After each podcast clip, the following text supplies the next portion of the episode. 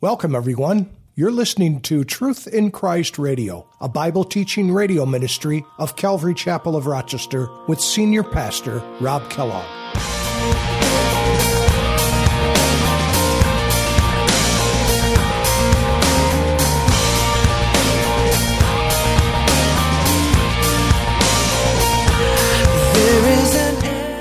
Uh, but the, the truth of the matter is, if God is on your side, there's really nothing that can come against you. And over and over again, we see the scripture proving that out. When Israel was in dire circumstances, when, when the odds were completely against them, and sometimes God even made those odds increasingly great against them so that He might be glorified, so that He might be shown strong on their behalf.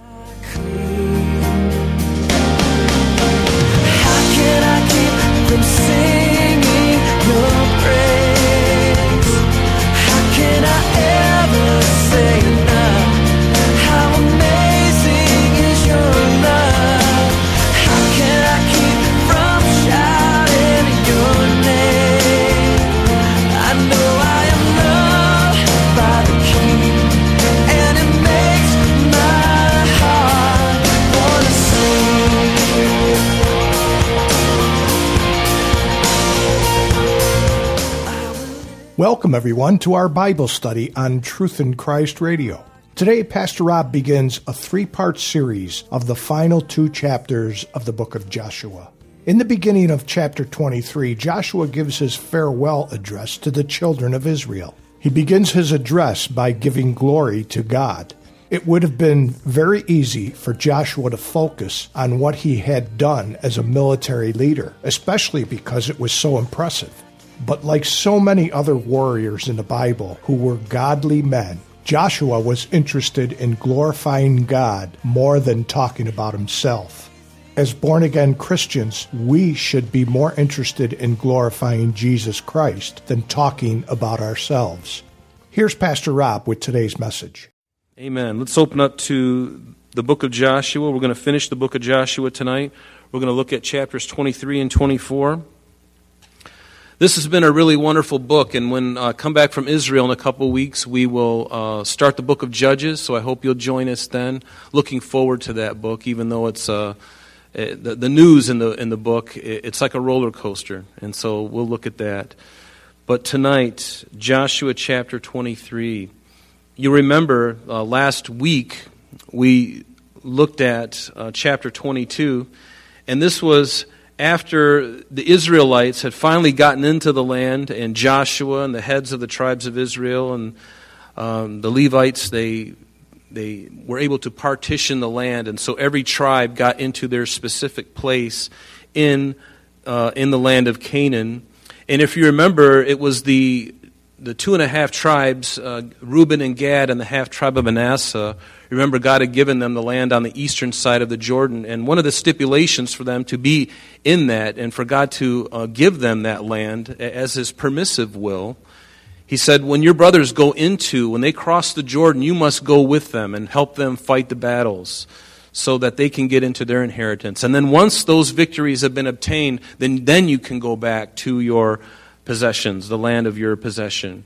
And so that's exactly what they did. And if you remember last week, we, we looked into that. And we also looked into the trouble those two and a half tribes got in as they were finishing and as they were leaving the land, going uh, toward the Jordan, to cross over the Jordan, again going eastward to go back to the land of their possession, they decided to build an altar, if you remember, right before they crossed over the Jordan. And that was something that they were not supposed to do because there was one place that God had chosen to place His name there where the tabernacle would be erected, where the, where the worship would take place, the sacrifices, the offerings and that was to take place in Shiloh. Remember, in Joshua 18, they finally erected the tabernacle, and that's where the sacrifices would take place.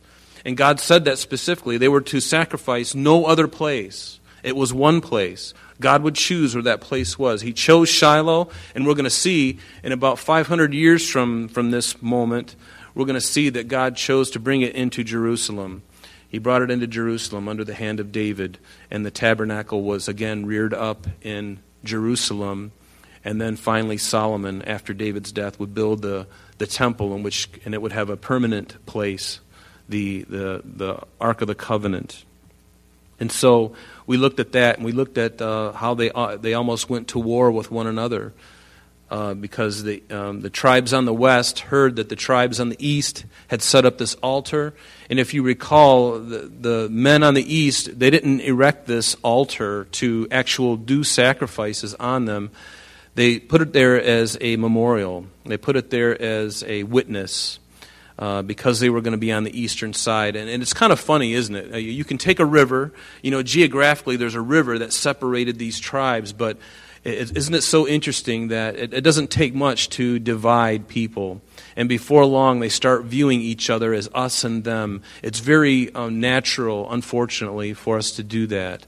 And certainly, land geography uh, helps in that way. And I say help, not in really a good way, because they had this dividing line between them. And, and those divisions aren't necessarily healthy. And so, God was going to uh, challenged them, and, uh, and they, again, they didn't erect this altar to do sacrifice, as we looked at that last week. So now, after this is all said and done, finally we get down to uh, after the tribes uh, finally cross over and everyone's satisfied. Joshua gives this farewell address as we look at it in chapter 23. So let's go ahead and get into it. And this was possibly delivered at Shiloh. This, that's the location where the, the, the um, altar or the, the tabernacle was set up. And so he goes on and he says, Now it came to pass a long time after the Lord had given rest to Israel from all their enemies round about that Joshua was old, advanced in age. And I love the fact that it says this, you know, because isn't it somewhat touching to, to see God, all of God's leaders, you know, going back to Moses and now finally Joshua and Aaron, they all got to a certain age and, and they were great men. They, they had their faults, as every person does. Is there anyone here without a fault? Uh, no one, right? We, we, all have faults.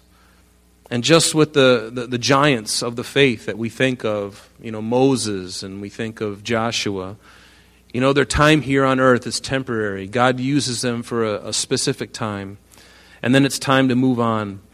And, and, and in all of this, God is in control. He's in control. So it says Joshua was old and advanced in age. Verse 2 And Joshua called for all Israel, for their elders, and for their heads, for their judges, and for their officers. And he said to them, I am old and advanced in age. Yeah, you are. He's over a 100 years old at this point. He says, You have seen all that the Lord your God has done to all these nations because of you. For the Lord your God is he who has fought for you. And isn't it true that if God be for us, who can be against us? Right? And uh, that's a truth that is so important for us to realize because uh, today, uh, a lot of times the, the adage might makes right is, is the thing that people go by. You know, if you got enough money and enough armament, then we can get anything done. Uh, but the, the truth of the matter is, if God is on your side, there's really nothing that can come against you.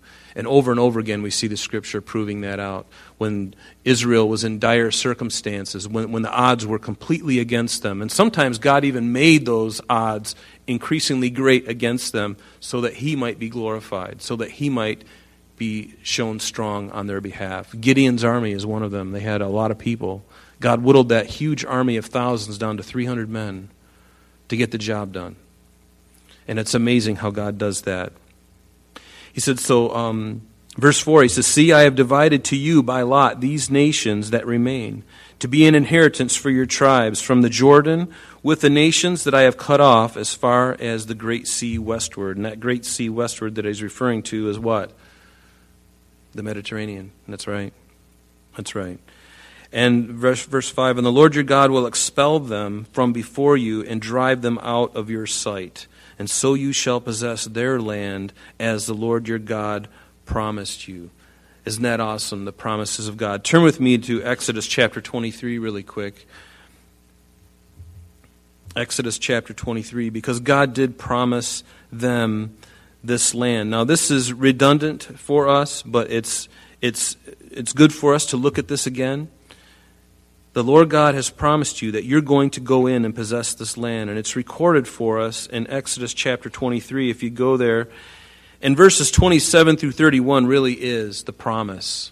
It's the promise. And then we get into the exhortation for obedience, which really begins at verse 32. So if you want to circle verse 32 and circle verse 27, you'll see where it begins and ends. And so verse 27 of Exodus 23 reads this way. And God says, I will send my fear before you. Remember, this is many years before they would get into the promised land where they're at now. He says, I will send my fear before you, and I'll cause confusion among all the people to whom you come and will make all your enemies turn their backs to you, and I will send hornets before you, which will drive out the Hivite, the Canaanite, and the Hittite from before you. And I will not drive them out from before you in one year, lest the land become desolate, and the beasts of the field become too numerous for you. Little by little I will drive them out from before you until you have increased and you inherit the land. Notice how wonderful God is, even in the, even in the taking over the, of the land. He wants to make sure it's done in increments so that it's not too hard on the land and hard on the people. And, and that's just the way God is. He leads those gently with young, doesn't he? He's a good shepherd. That's what a good shepherd does. He doesn't drive the sheep and, and make them frustrated and angry and, and drive them right to the point of death. No, he's, he's gentle with them and just like we ought to be gentle with one another. But he says, Little by little, verse 30, I will drive them out from before you until you have increased and you inherit the land. And I will set your bounds from the Red Sea to the sea, Philistia, and from the desert to the river. For I will deliver the inhabitants of the land into your hand. Notice God's declaration. It's going to happen, it's a certainty. And I don't know about you, but I love that again about God, that He can speak as if things have already, that they've already happened. He can speak with such a surety, and I would encourage you to consider that. When He makes you a promise, it may not happen tomorrow, it may take a week. It may be a year before that promise comes to fruition. I know that He's made me promises long ago that I completely forgot about somewhat, and then He brought them to fruition.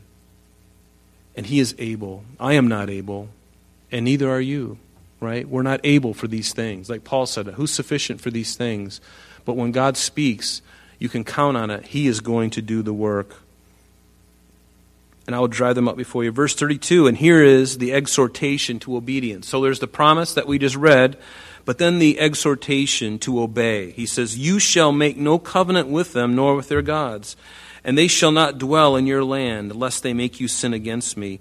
And doesn't that sound, I mean, if you want to circle or underline a verse, that, that's a significant one. Because we're all fallible. And left to our own devices, we will always um, go cave into the flesh. And yet, God has given us uh, His Spirit that will, will, should guide us and do the right things, right? He says, You shall make no covenant with them, nor with their gods. They shall not dwell in your land, lest they make you sin against me. For if you serve their gods, it will surely be a snare to you. So there we have it. There we have the, the exhortation to obedience and the reason for it.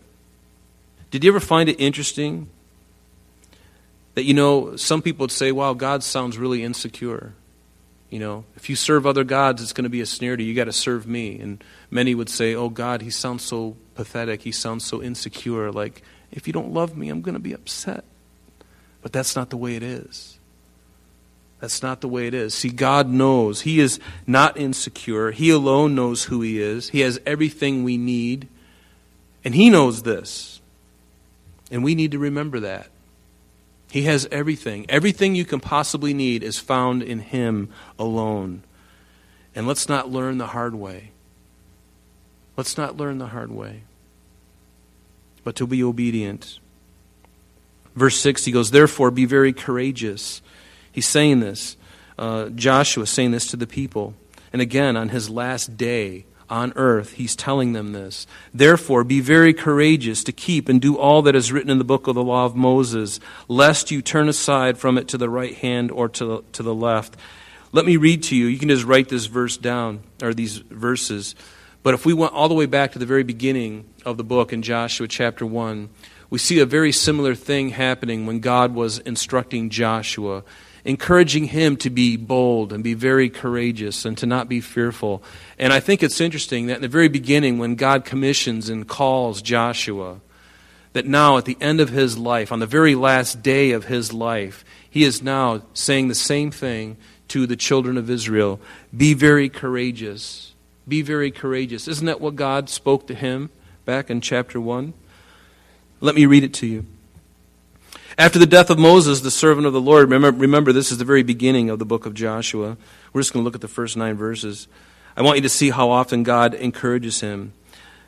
It came to pass that the Lord spoke to Joshua, the son of Nun, Moses' assistant, saying, Moses, my servant, is dead. Now therefore arise and go over this Jordan, you and all this people, to the land which I am giving to them, the children of Israel.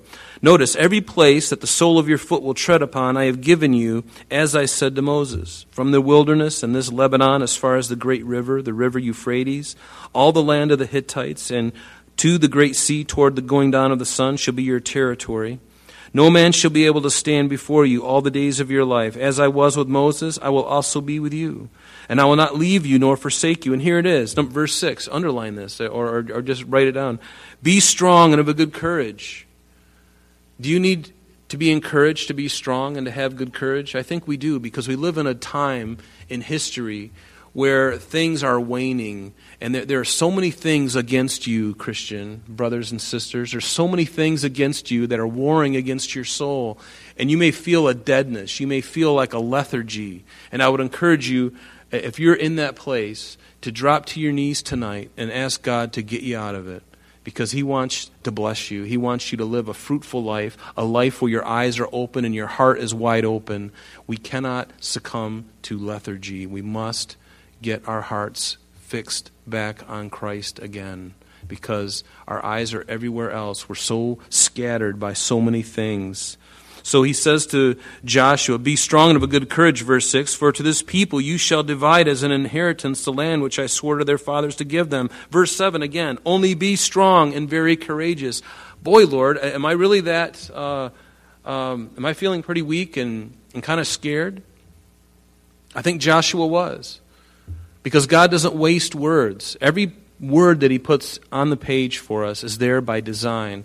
And so when God says to Joshua, Don't be afraid, but be very courageous, there's a reason for it because Joshua was afraid and he was feeling very uncourageous.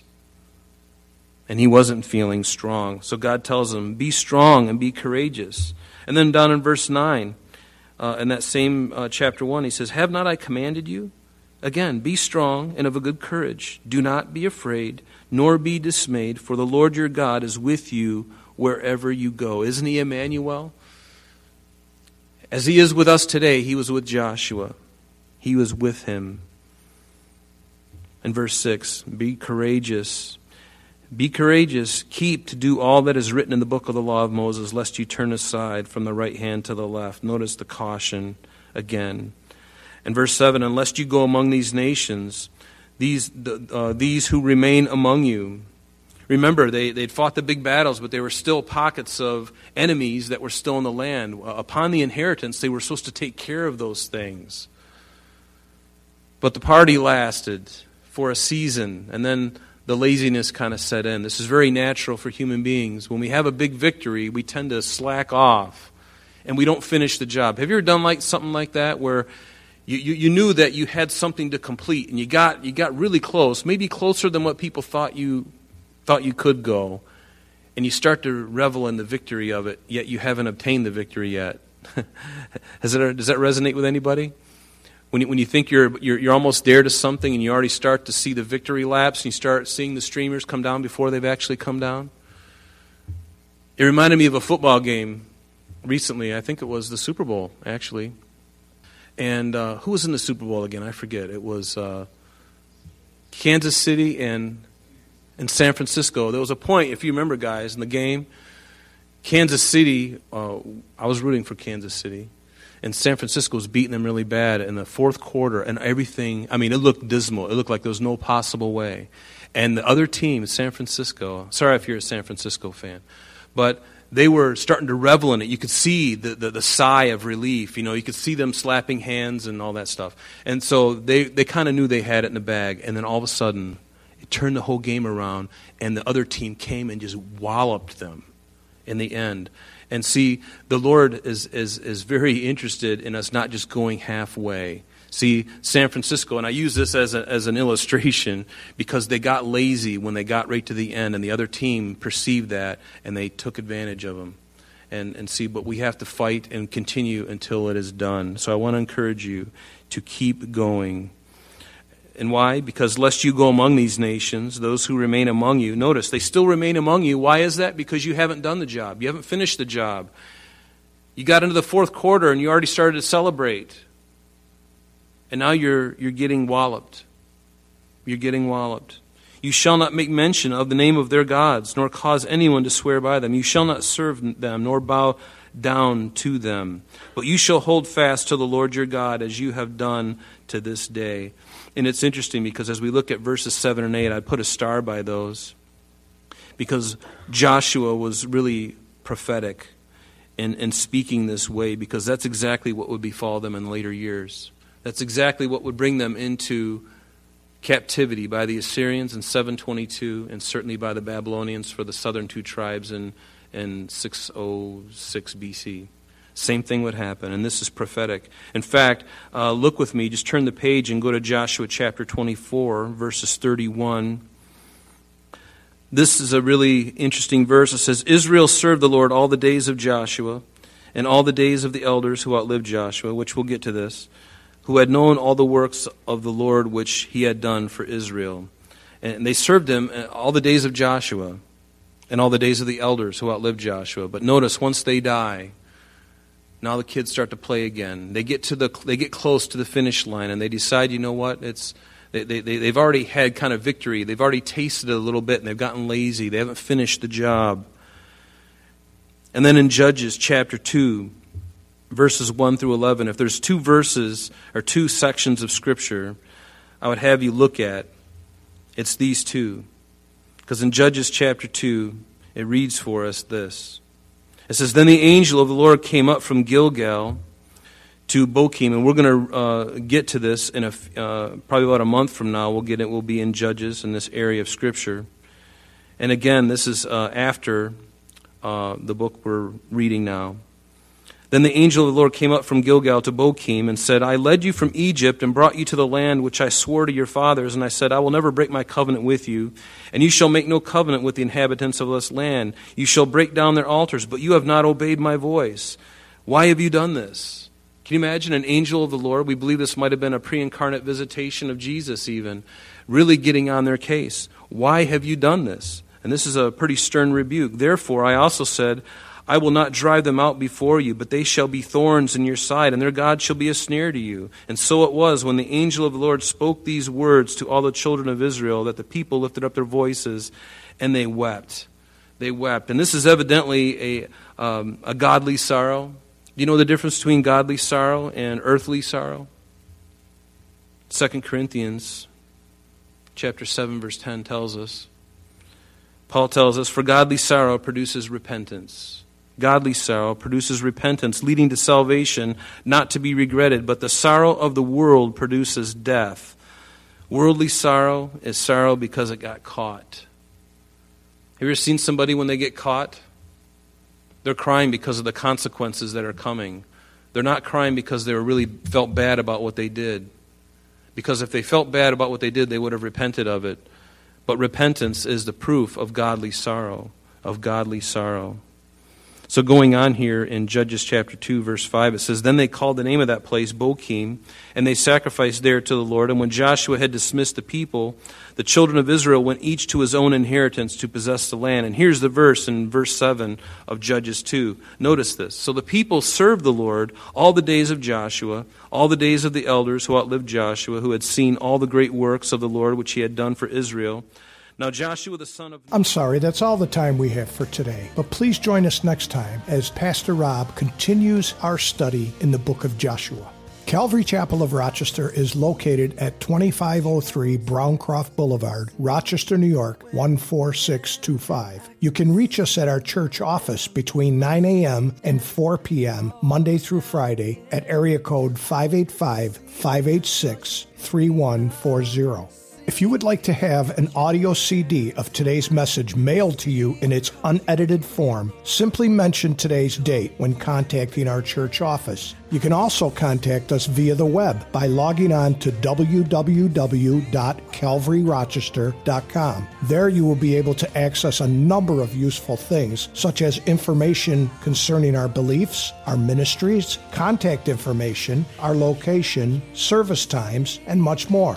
You can also download or listen to the radio and sanctuary messages free of charge from the teachings link at the top of the page. To listen to Calvary Chapel of Rochester sanctuary messages or Truth in Christ radio on your mobile device, just subscribe to both through Google Play and Apple Podcast.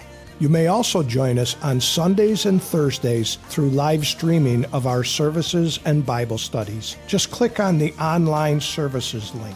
We're so glad that you could join us today. And if there is any way that we can bless you in your walk with Jesus Christ, please don't hesitate to call our church office. Remember, Jesus said, I am the way, the truth, and the life. And for this cause I have come into the world, that I should bear witness unto the truth. Everyone who is of the truth hears my voice. May God bless you in abundance today as you walk with Him. And until next time, this has been Truth in Christ.